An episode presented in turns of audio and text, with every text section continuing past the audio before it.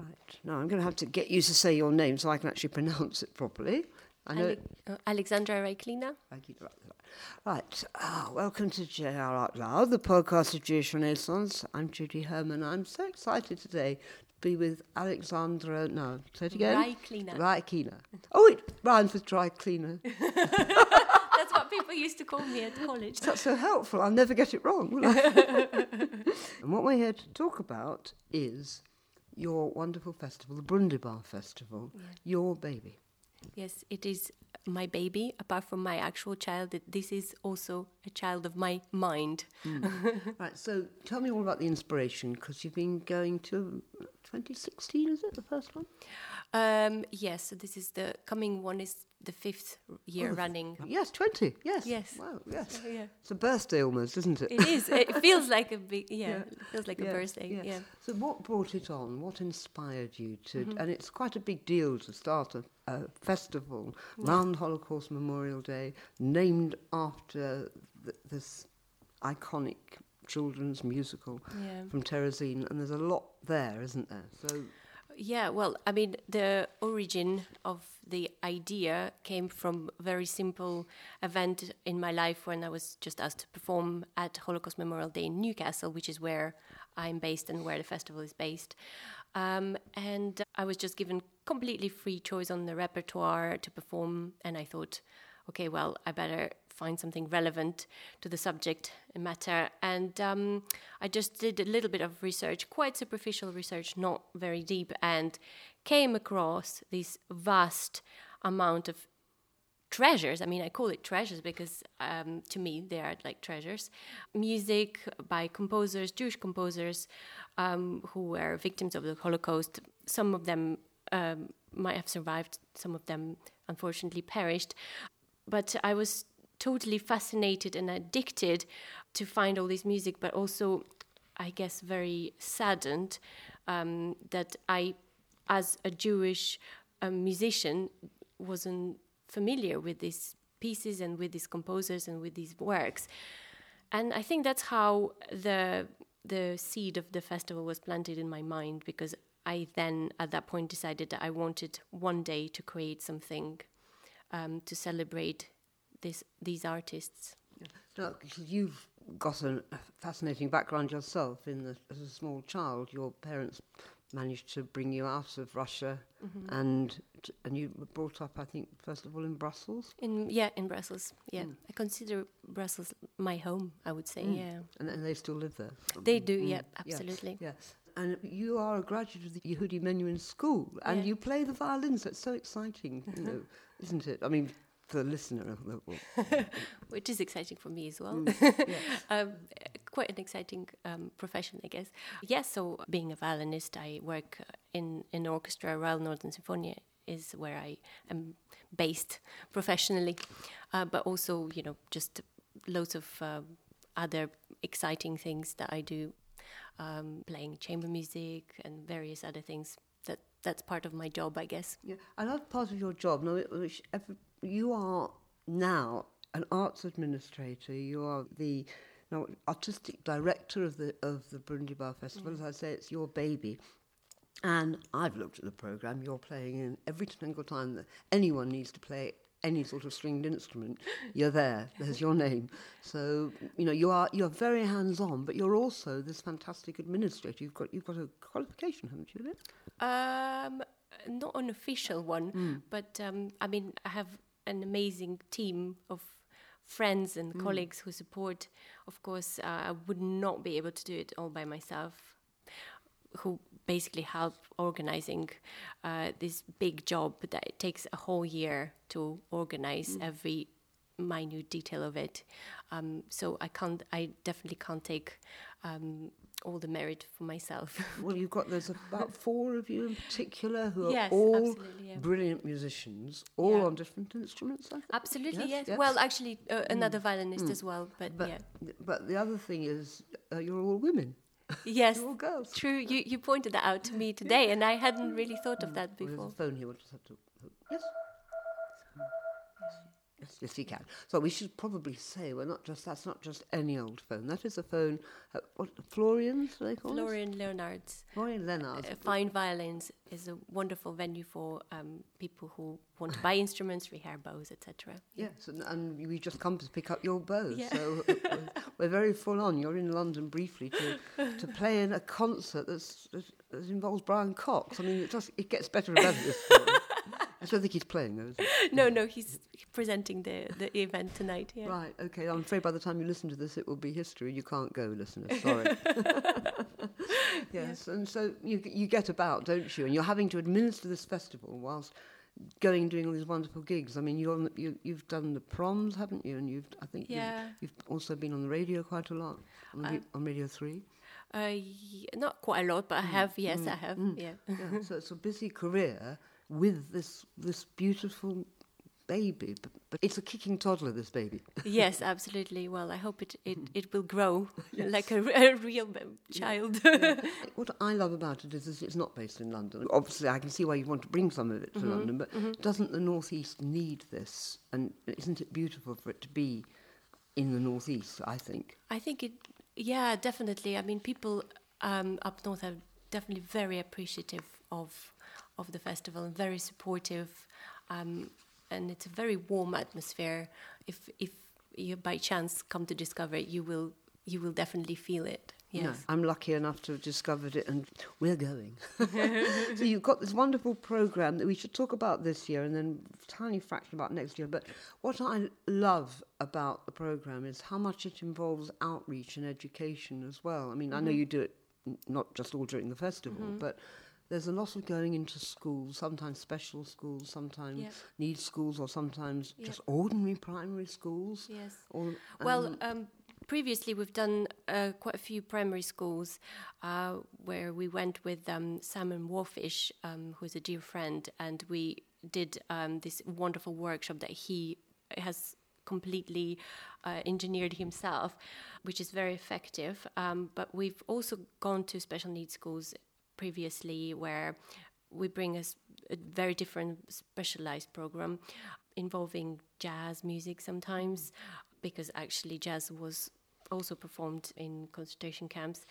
But this coming year is slightly different program. Um, it involves bringing uh, some of the schools to a play it's a gem, a real gem that we um, dug out for this next coming festival, um, and it's called The Last Cyclist. It's a dark comedy. It was actually written in Terezin, but never performed there past the general rehearsal, and the script was lost, and most of the cast um, perished, apart from one lady who survived and mm, basically remembered it by memory, and that's how we are lucky today to have access to it. Um, so it's it's a wonderful piece, but it's also I think a way of of being witness to something very important. So I think it is incredibly important to bring the younger generation to it. Yes, because I know it's part of your mission statement. So you are trying to document positively the astonishing achievements of artists under adversity. You keep saying it because you do need to keep saying celebrating creativity and adversity, and that is really. Yeah. I mean, that that is a description of life Yeah. in Terezin, isn't it? Mm. Yeah, but I think it is a very important trait of the festival. I I really want it to be something positive. So we remember the past, but with hope for the future. I think that's that's the main thing, and um, yeah, I think one of the important things about the festival is that every year, every festival ends with a special commission work. So we commission a piece of music from a composer, and to me, it symbolizes um, like an open door for next festivals, but also, you know, a continuation of the work of those people whose voices were cut short, so to speak, and it symbolizes um, hope as well. Yes, and you have got this new commission this year, haven't you? Yeah, I saw. absolutely. Yes, so tell, tell us a bit about that. Um, o- okay, so the composer is Samuel Quatermain Smith. Um, he's actually a friend of mine from college years, and I always loved his music.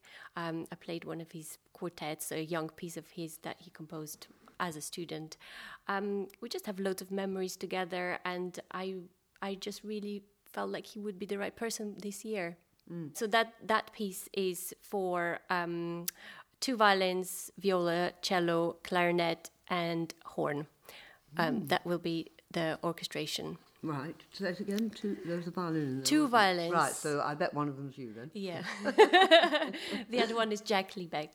And so this will be its premiere, will it? It will be a premiere, yeah. That's rather wonderful, isn't it? Yes. And what's the Cobweb Orchestra?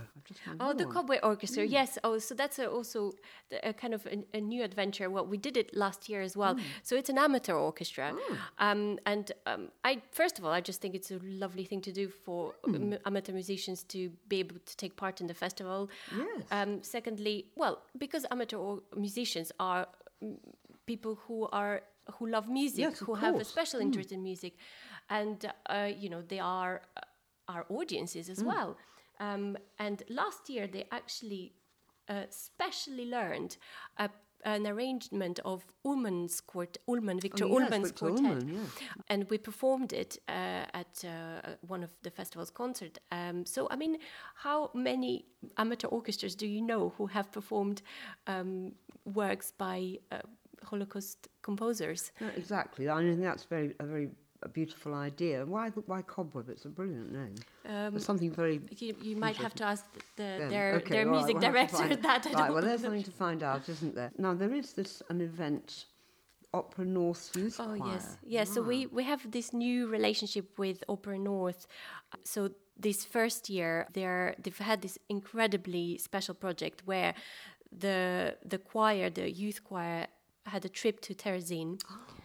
Yeah, uh, at the beginning of the year, and based on this trip, they have composed together with composer Mike uh, Betteridge a work.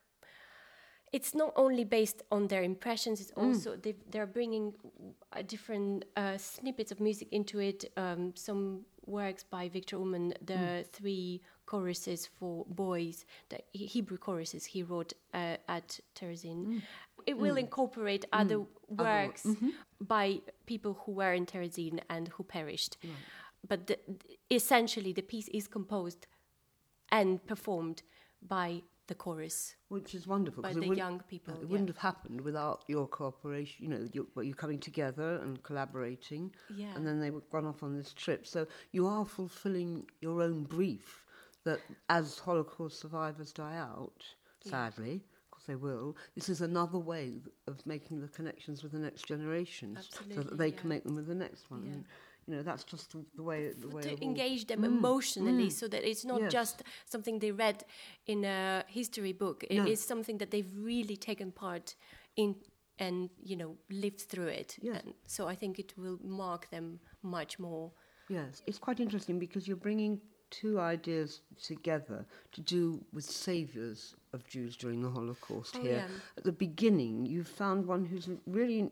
I didn't know anything about him. I've been reading terribly. abdul hussein sardari Yeah, thank you for saying it because Yeah. I knew I'd going to get that right. Yeah. So you're actually going to have a, a, a talk about him, Yes. show a film about him. You're showing a film. There's a film, isn't there? Well, actually, we're not showing the Oh, film right, this okay. year, but there is a film, and um, the wonderful lady who is the filmmaker, uh, Mardia Zara Sardini, uh, she is the filmmaker of Sardari's Enigma, is the film called, um, and Because he was an enigma, wasn't he? People yes, didn't he know was about him. absolutely yes, and uh, that's why I think it's really important to bring him to the festival.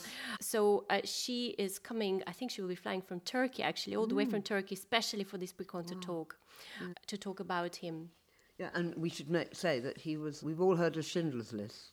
We haven't heard of Sardari's List, and that's the whole point that he helped loads of Iranian Jews, Jews to, escape, absolutely, escape yeah. mm, So from, from from Nazi Europe, mostly yes. Paris, I think. Mm. I think it's particularly specifically important to mention his name because he isn't recognized. He, they Mm. recognize him, but he hasn't got the title of righteous among the nations. And I'm not quite sure why it is that they've Mm. decided not to give him the title. But I think one of the reasons I specifically chose him Mm. is because he hasn't been recognized uh, as righteous among the nations. And I think it is very important Mm. to rec- recognize him in some way.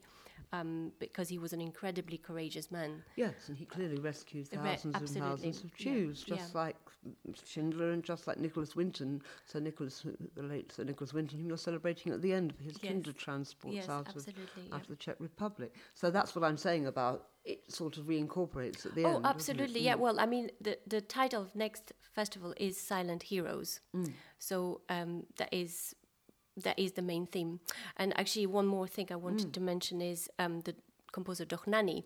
Why we are having some of his music performed is because I think he does have the um, title "Righteous Among the Nations," uh, because he actually helped saved save um, many many um, Jewish musicians during the war. He he helped Carl Flesch escape to Switzerland. Um, uh, many many people. So he is one of those very courageous people, and I thought it would be very appropriate to celebrate his music during this festival. Yes. So, but Nicholas Winton, is the last event that is dedicated to him, isn't it? Your Yes. final concert. Absolutely, Yeah. yes. So and that- mm. and the last piece, the commission, is also dedicated to Sir Nicholas Winton. So that's what I'm saying. It's so lovely that you've got this. Uh, oh, someone who I'm sure will be among the righteous of the nations, if I know you. I think you're a, a doer, aren't you? You get things done. So I think Yad Vashem are going to have to admit him No, quite that is- soon. that is way beyond. well, we'll No, see. I think we should be starting a whole big campaign on his behalf because I've read about him and he sounds absolutely astonishing. The whole festival is wonderful and it's an ongoing work during the year, as we said. There yeah. so you, and it runs from Holocaust Memorial Day itself. Yeah, so this, I mean, every year very slightly the dates, but it Mm. Is always around Holocaust Memorial Days, which is the 27th of January. Mm. And this year it happens to start on the 27th of January, and it, the last concert will be on the 4th of February. Yes, and there's events every single day, and all of them are exciting. And we're going to hear a lot more about the last cyclist and read a lot more about it in, in the next issue of Jewish Renaissance. And then next year, you are actually going to do the namesake of your festival. You're going to perform it, aren't you? Yes, in 2021. Uh, I mean, it was our aim all along, right from the start. We tried to do it the first year, but it didn't quite work out. Um, just didn't manage to get all the funding together in time. So yeah, we have been aiming to put the, the actual opera Brundibar, and it will be happening now for sure uh, in 2021 around January with um, Opera North. We're collaborating on this project with Opera North. Um, their youth choir will be singing, and the soloists will be children uh, from the choir. So it's a very exciting project, and I'm really looking forward to it. Another date for the diary. Yeah, absolutely. It's just so lovely to talk to you. Will you come back and tell me the story of how on earth you, bit more about how you got out of Moscow and Belgium? your life story is pretty interesting, I think, and your family's. So, so can we can we say till next time? Absolutely, it would be my pleasure. Thank you. Thank you very much. Thank Thanks. you so much. Alexandra Rakina. Now I know how to say it. Is Yeah. that right? yeah, that is right. Yeah. Thank you. Thank you for talking to me for. It's a real Loud. pleasure. Thank you.